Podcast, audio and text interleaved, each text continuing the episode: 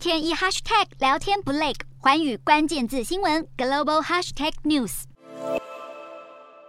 即将到来的七月一日是香港回归中国的二十五周年纪念日，也是香港特区的成立日。港府到处张灯结彩，维多利亚港两岸的摩天大楼装点着庆祝回归的灯饰，马路上悬挂着大量中国国旗和特区国旗。香港电台则报道。中国国家主席习近平将出席香港的回归庆祝大会。为了迎接习近平，港警不但在典礼会场一带重兵布防，而且也对社会治安加紧管控。二十三日，先拘捕两名在网上涉嫌发表主张港独、说要光复香港、进行时代革命的民众，以危害国安的罪名起诉。而除了打压言论，二十六日警方也拘捕了涉嫌持有武器的民众。新特首李家超即将上台执政，香港民间团体也担心广东话会被当局打压。因为李家超内阁的教育局长蔡若莲一直主张用普通话来教授中文课。四年前还用文章主张广东话不是法定语言，只是中国方言。对此，香港大学的学者表示担忧。学者指出，对于普教中已有研究证实，确认不能改善学生的中文阅读能力，而且强硬推行将会导致以母语为广东话的学生出现学习困难。香港各大学以高度国际化自傲，一直吸引许多国际人才任教还有就读。但是国安法实施以来，打压言论自由，已经流失不少学生。更有学者转而来到台湾，寻求自由发展的环境。迎来二十五周年回归的香港，本土粤语文化受到威胁，昔日自由不在，能否继续维持亚洲国际都会的地位，令人担忧。